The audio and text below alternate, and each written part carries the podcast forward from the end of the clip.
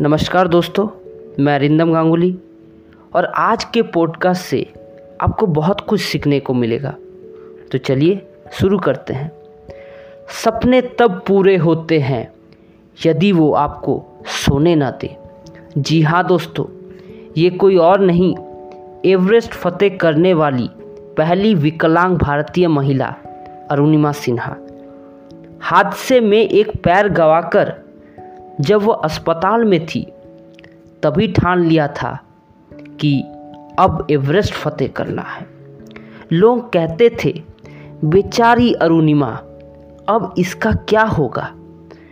पर उसे कुछ करके जीना था, ताकि कोई उसे बेचारा न समझे। एक पैर घुटनों के नीचे से कटा हुआ था, दूसरे पैर में कई फ्रैक्चर थे।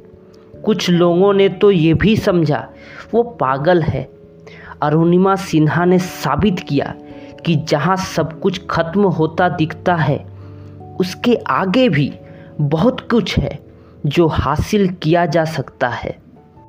हर एक के जीवन में एक एवरेस्ट होना चाहिए, और जब एक एवरेस्ट आप फतेह कर ले तो दूसरा एवरेस्ट अपने जीवन के लिए तय करें।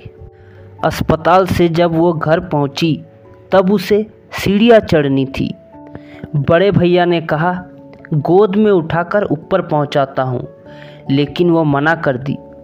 वह बोली, यही सीढ़ी मेरा पहला कदम होगा एवरेस्ट अभियान का। प्रचेंद्रिय पाल से मिलने के लिए वह पुरुषोत्तम एक्सप्रेस से जमशेदपुर पहुँची।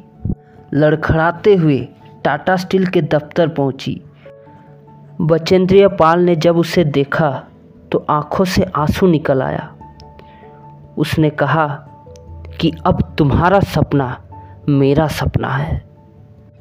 जब वो एवरेस्ट फतह कर रही थी, तब तीन बार ऐसा हुआ, जब पैर खुलने को हो गया था। वह घसीट कर किनारे आई और पैर फिर से दुरुस्त किया। एक जगह हज़ार फुट की खाई थी और पैर की स्थिति भी वैसी हो गई थी। कई बार ऐसा हुआ कि ज़ोर लगाने की वजह से घुटने के नीचे खून निकलने लगे।